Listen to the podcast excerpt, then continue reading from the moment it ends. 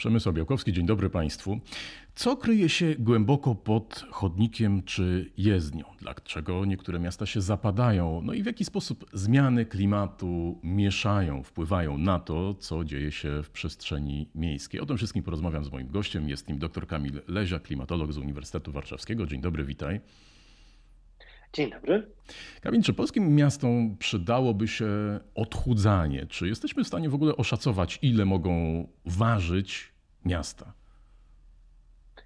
Jesteśmy w stanie oszacować, jaka może być waga miast. Musimy pamiętać o tym, że miasta, chociaż czasami mogą być nawet niepozorne, jeśli mamy miasta, w których nie byłoby drapaczy chmur, tak jak chociażby wieżowce w Warszawie, to nawet takie miasta y, dużo mniejsze potrafią ważyć swoje.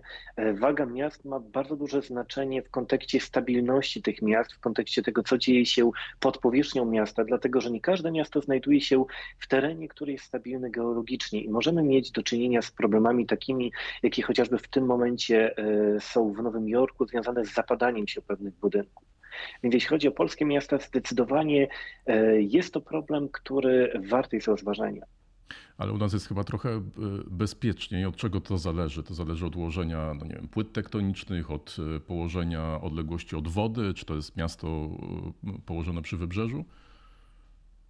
E, na pewno u nas jest bezpieczniej, chociażby dlatego, że nie mamy do czynienia z huraganami, tak jak te, które nawiedzają wschodnie wybrzeże Stanów Zjednoczonych, więc problemy związane chociażby z masowym zalewaniem e, wodami powodziowymi w związku z huraganami u nas oczywiście nie występuje. Natomiast e, duże znaczenie mają problemy związane ze stabilnością tego miejsca, w którym poszczególne budynki były posadowione. Na przykład w Warszawie zdecydowana większość obszaru miasta jest stabilna geologicznie geologicznie nie mamy tutaj zbyt wielu problemów, chociaż takim obszarem problemowym jest chociażby strefa skarpy e, warszawskiej, czyli skarpy położonej na lewym brzegu Wisły, na którym częściowo zlokalizowane jest Stare Miasto, e, na przykład e, kampus Uniwersytetu Warszawskiego. Wiele z budynków zlokalizowanych na tym obszarze znajduje się na krawędzi właśnie tego utworu geologicznego, który znajduje się kilkadziesiąt metrów wyżej niż sama Dolina Wisły. I tutaj w wypadku tych budynków mogą występować występować problemy związane chociażby z procesami dynamicznymi, takimi jak osuwiska, e, zapadanie się, które mogłyby powodować, że te budynki nie byłyby do końca bezpieczne, gdybyśmy nie podjęli różnych kroków, które sprawiają, że w jakiś sposób zabezpieczamy te budynki przed ruchami masowymi. No właśnie, a w jaki sposób temu e, przeciwdziałać? No i na ile poważna jest ta sytuacja w miejscach, o których wspomniałeś? E, istotne jest przede wszystkim to, żeby już w momencie, w którym taki budynek jest planowany, wiemy, gdzie będzie taki budynek się znajdował, jakie będą jego właściwości, ile będzie miał pięter na przykład.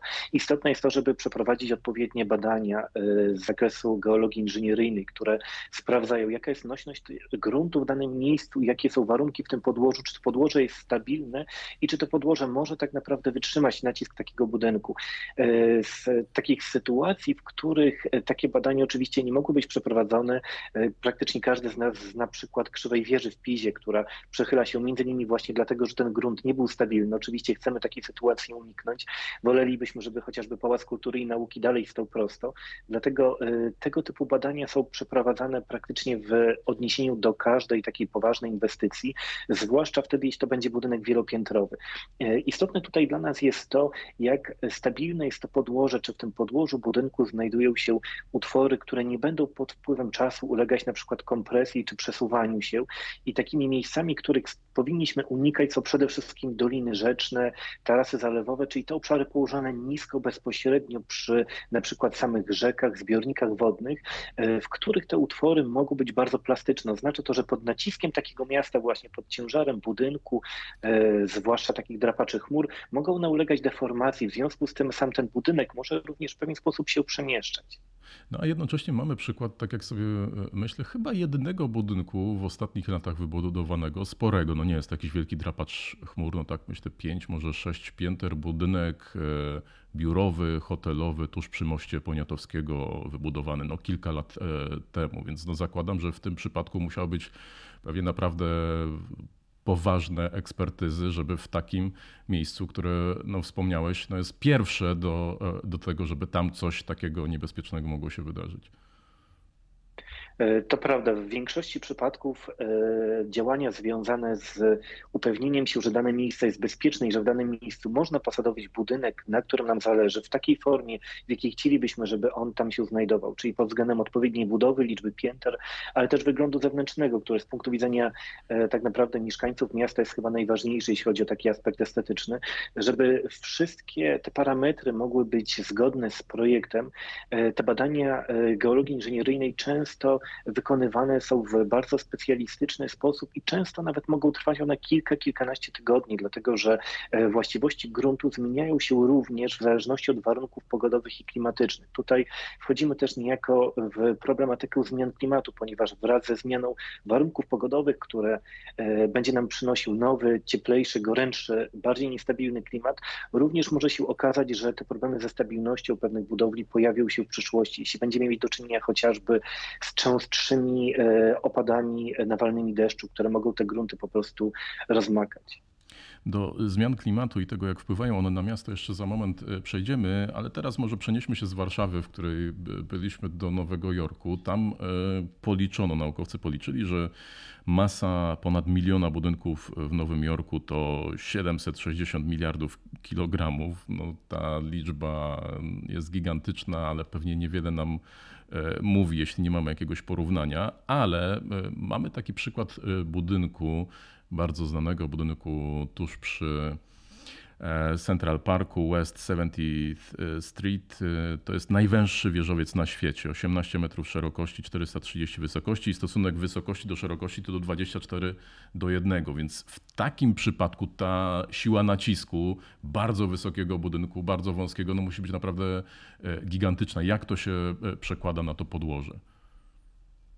E, to prawda, w takiej sytuacji e, mamy do czynienia z bardzo ogromną masą, która skoncentrowana jest na fundamentach, które mają bardzo niewielką powierzchnię. Istotne w przypadku każdego budynku jest to, e, jaką powierzchnię mają fundamenty w stosunku do masy całego budynku, dlatego że to przekłada się na nacisk budynku na przykład w odniesieniu na metr kwadratowy powierzchni fundamentów. W takim przypadku moglibyśmy powiedzieć, że ten budynek stoi niejako metaforycznie po prostu na szpilce, dlatego że jest tak wąski, ma tak wąskie fundamenty, fundamenty, że te fundamenty mają bardzo silny nacisk na podłoże. W takiej sytuacji to podłoże będzie się odkształcało i to odkształcanie się podłoża, jak również samo osiadanie budynku może mieć e, nawet bardzo taki dynamiczny wymiar. Tutaj jeśli chodzi o tego typu budynki, o stabilność takich budynków, możemy mówić o osiadaniu nawet rzędu kilku, kilkunastu milimetrów na rok, co jest bardzo dużą wartością, dlatego że możemy sobie wyobrazić, że w przeciągu na przykład 10-15 lat taki budynek obniżyłby się o kilka, kilkanaście centymetrów. To już byłoby zauważalne na przykład w tym, że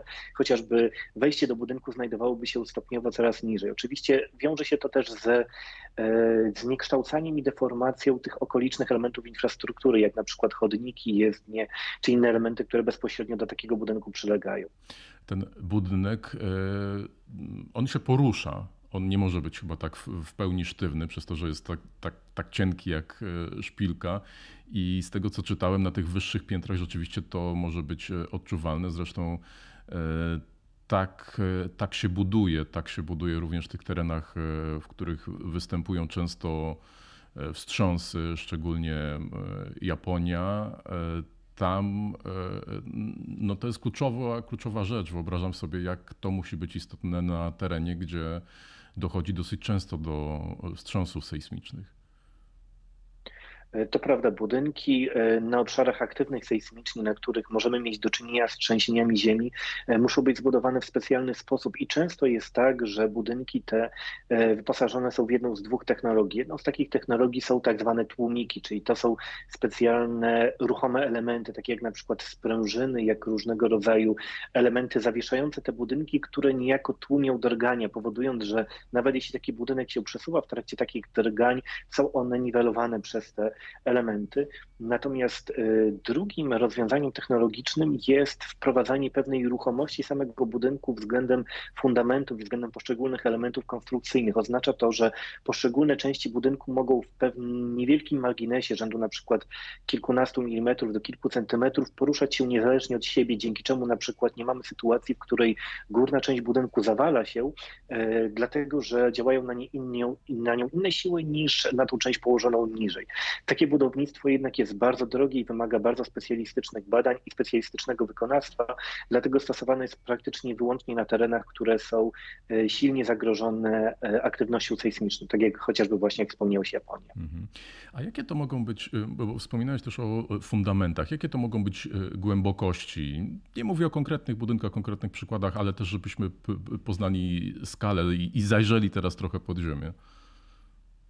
E, zazwyczaj w przypadku takich wysokich budynków, jak na przykład właśnie drapacze chmur, e, mówimy o fundamentach, które mają kilkadziesiąt metrów głębokości. To może być 20-30 metrów, może to być nawet w specyficznych przypadkach nawet powyżej 60 metrów, ale zazwyczaj jest to właśnie kilkadziesiąt metrów głębokości takich fundamentów. Czyli możemy powiedzieć, że samo posadowienie budynku już zajmuje kilka pięter, których my tak naprawdę nie widzimy. Czyli możemy założyć, że na takim Manhattanie, gdzie drapaczy chmur jest mnóstwo, gdzie mamy też bardzo dobrze rozwiniętą E, sieć metra, no to ten świat e, podziemny też jest bardzo rozbudowany i, i pewnie na całym terenie to, są, to jest mnóstwo e, podziemnych korytarzy i całej takiej ogromnej infrastruktury.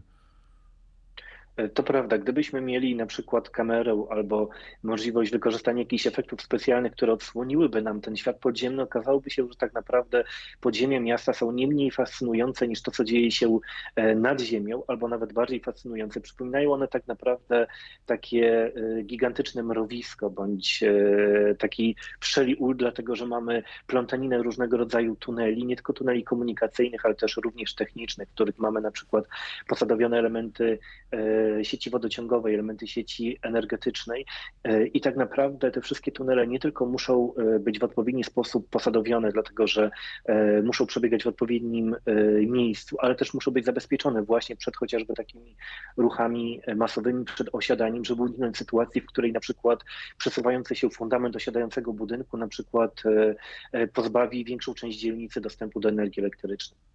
A teren y, stabilny czy też bezpieczny geologicznie to jaki? E, to jest przede wszystkim teren, e, na którym mamy e, grunty, które mają tak zwaną dużą nośność, czyli oznacza to, że mogą wytrzymać duży nacisk od góry, który nie będzie powodował, że będą się przesuwały bądź deformowały.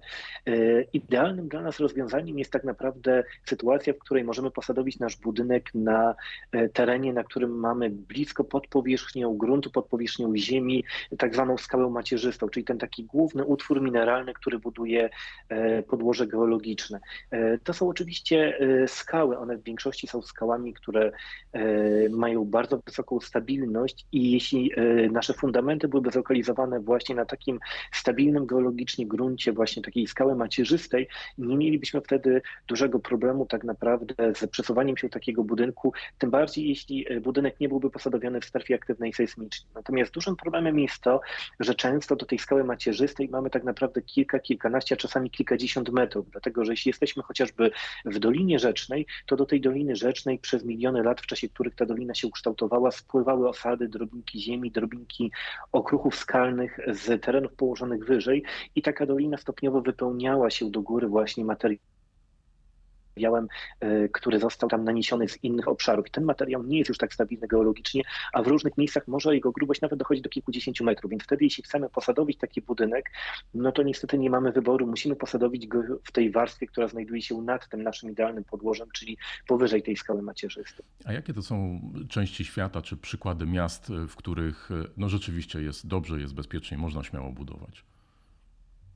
E, tak naprawdę w większości przypadków, w których mamy e, obszary stabilne geologicznie położone na wysoczyznach, na równinach, czyli obszary takie, które mówiąc kolokwialnie są obszarami płaskimi, stabilnymi, gdzie niewiele się dzieje pod względem tych utworów powierzchniowych, są to obszary, które są dosyć stabilne. Tutaj, e, jeśli chodzi o obszar naszego kraju, większość miast tak naprawdę, które nie są położone czy częściowo, czy całkowicie w dolinach rzecznych, czy w kotlinach górskich, większość takich miast ma stabilny charakter, dlatego że Polska pod względem warunków geologicznych e, cechuje się dosyć dużą stabilnością, więc tutaj większość naszych miast na szczęście jest bezpieczna.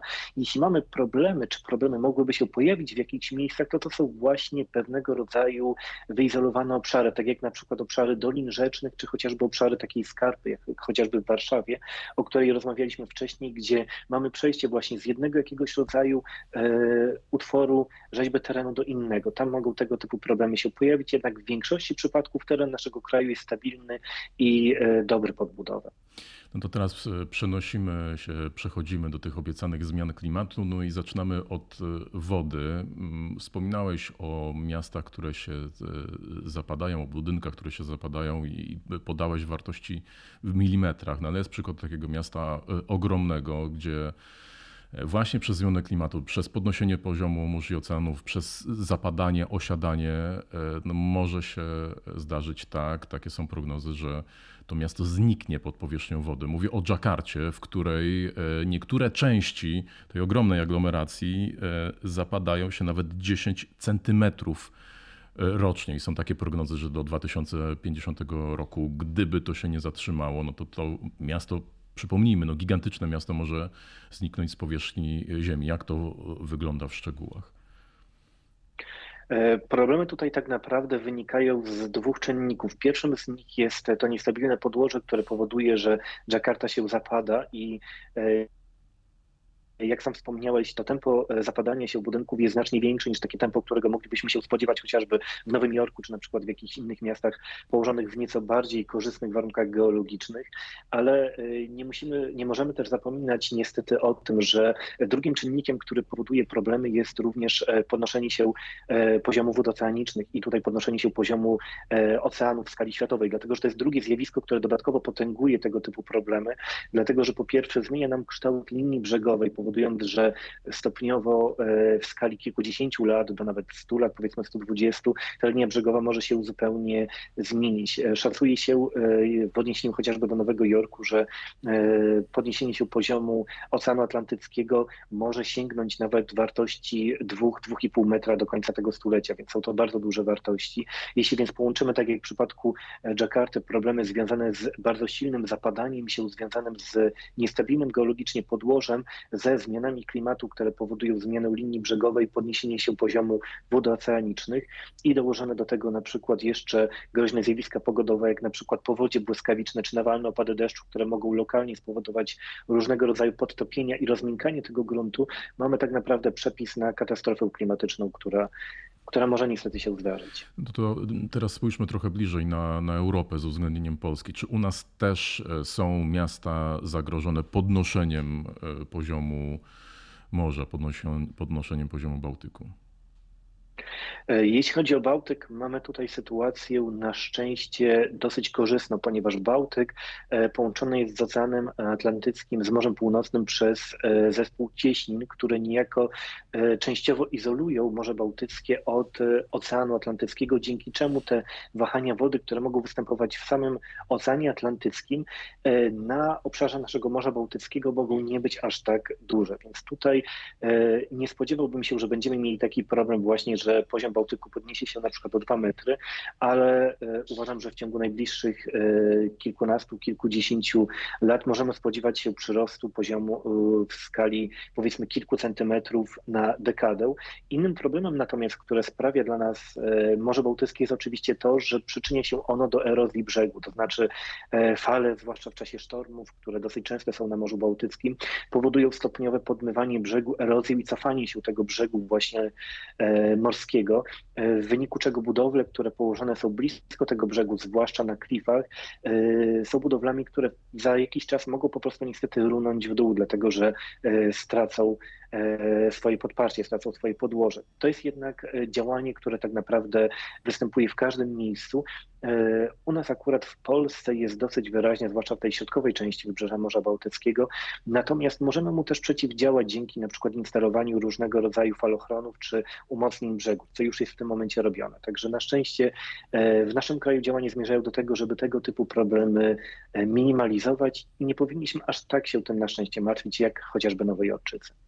No to teraz o innym wodnym zagrożeniu. Też już się przewinęło, wspomniałeś o powodziach błyskawicznych, o tych deszczach nawalnych. W mieście wygląda to tak, że mamy ścianę deszczu, a podłoże bardzo często to beton. No i co się dzieje z tą wodą? Na ile to podejście urbanistów się y, zmienia? W jakiej sytuacji jesteśmy y, obecnie? Największym problemem, jak wspomniałeś słusznie, jest to, że w mieście mamy bardzo dużą ilość powierzchni, które są powierzchniami sztucznymi, czyli na przykład powierzchnie betonowe, powierzchnie asfaltowe. Te powierzchnie charakteryzują się tym, że są nieprzepuszczalne, to znaczy woda opadowa, która na taką powierzchnię dotrze, nie wsiąka w głąb ziemi, nie infiltruje i nie odnawia zasobów wody podziemnej. Problem A studzienki taki, nie nadążają, woda... jeśli to jest jakiś deszcz nawalny, no, no to studzienki też ma, często widzimy takie Dokładnie. widok, są po prostu pozatykane. Dokładnie. Tutaj e, całkowicie innym tematem jest w ogóle to, czy wszystkie studzienki i wszystkie te elementy właśnie infrastruktury e, burzowej są sprawne, dlatego że doskonale wiemy, że nie wszystkie studzienki, nie wszystkie takie miejsca, właśnie punkty odpływowe e, są odpowiednio utrzymywane, nie wszystkie są w stanie przyjąć taki nadmiar wody. Natomiast tego typu infrastruktura zawsze jest przygotowywana z określonym deszczem w zamyśle, to znaczy jakąś określoną maksymalną wartością wody, jaką może przyjąć. Natomiast postępujące zmiany klimatu klimatu mogą powodować, że te opady nawalne będą miały po pierwsze większą intensywność, czyli większa ilość wody spadnie w krótszym okresie czasu, jak również mogą występować częściej, czyli może to spowodować, że niestety obecne rozwiązania, które mamy, nie będą e, w stanie poradzić sobie z takim nawałem wody. E, problemem tutaj jest to, że ta woda musi jakiś odpływ znaleźć i ze względu na e, nachylenie terenu zawsze będzie spływała w najniższe lokalnie miejsce, które występuje. Dlatego też na przykład Możemy spodziewać się sytuacji, w której e, w wypadku opadów takich nawalnych właśnie po wodzie błyskawicznej będą zalane na przykład garaże podziemne, czy wjazdy do garaży, wjazdy do budynków, które zlokalizowane są w obniżeniach terenu, e, czy jakieś lokalnie nawet budynki, które zlokalizowane są na niższych obszarach. E, jest to też pewien problem dla transportu publicznego, zwłaszcza dla stacji metra, czy dla przejść podziemnych, które są bardzo podatne na zalanie w przypadku powodzi błyskawicznej. Mieliśmy w Warszawie kilka lat temu taką sytuację właśnie, że na skutek takiej powodzi błyskawicznej część stacji metro była zalana i metro nie funkcjonowało. Natomiast na szczęście obecnie już e, praktycznie, jeśli chodzi o Warszawę, e, większość tych elementów infrastruktury odnoszących się do e, metra jest wyposażona w wodoszczelne grodzie, które pozwalają odgrodzić, odizolować taką stację w przypadku takiej powodzi błyskawicznej, dzięki czemu zminimalizowane będzie ryzyko zalania całej stacji.